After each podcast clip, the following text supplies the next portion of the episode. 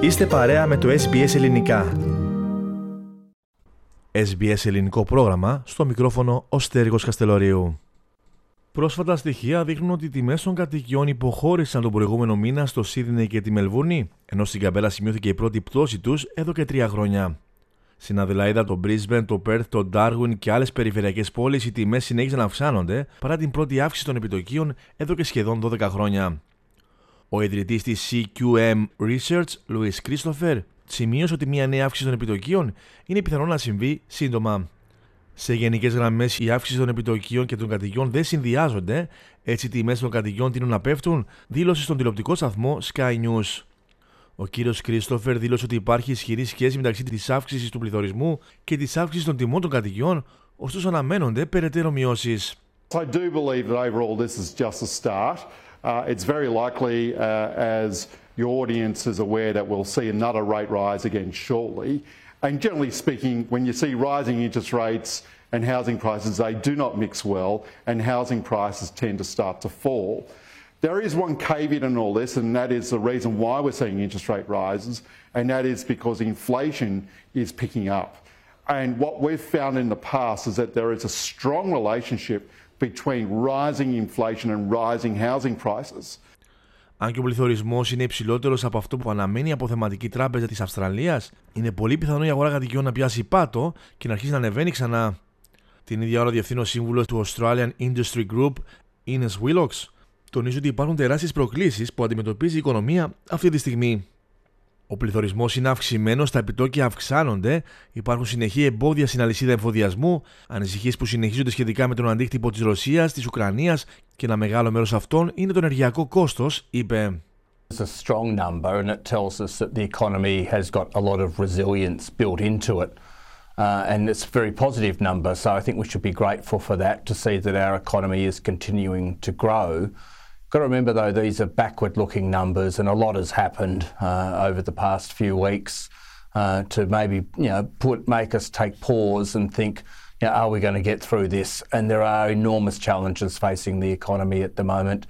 Uh, inflation you know, is up, uh, interest rates are on the rise. Uh, there's real continued supply chain blockages, concerns ongoing around the impact of Russia, Ukraine. And a big part of that is energy costs, which uh, we're now seeing go completely through the roof and seeing businesses start to be smashed with that.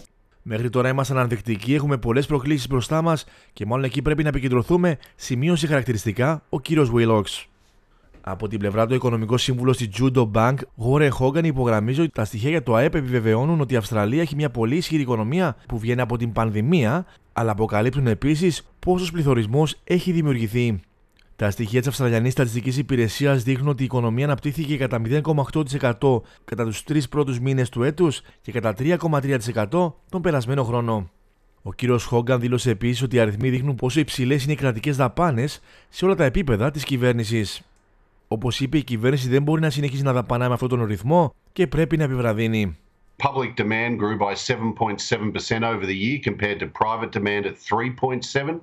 Government consumption grew at 8.3% over the year. So the government can't keep spending at this pace. It has to slow down. And of course, in an economy with capacity constraints and a lack of workers, they're adding to the problems for the rest of us by continuing this strong spending. Σε ένα άλλο θέμα τώρα, ανάλυση του περιοδικού Economist αναδεικνύει μια σειρά από παράγοντε που έχουν ω τελικό αποτέλεσμα την άνοδο των τιμών των τροφίμων.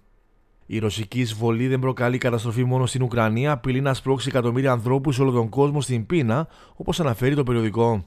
Αυτό οφείλεται στο γεγονός πως η Ρωσία και η Ουκρανία παράγουν το 28% του συνόλου των σιτηρών που πωλείται σε όλο τον κόσμο, το 29% του κρυθαριού, το 15% του καλαμποκιού και το 75% του ηλιέλεου.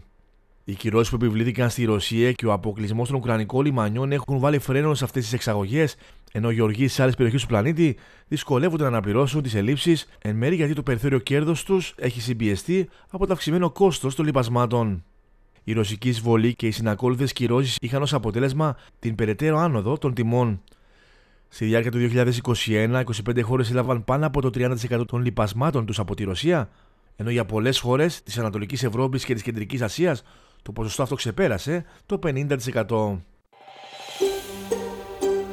Θέλετε να ακούσετε περισσότερες ιστορίες σαν και αυτήν; Ακούστε στο Apple Podcast, στο Google Podcast, στο Spotify ή οπουδήποτε ακούτε podcast.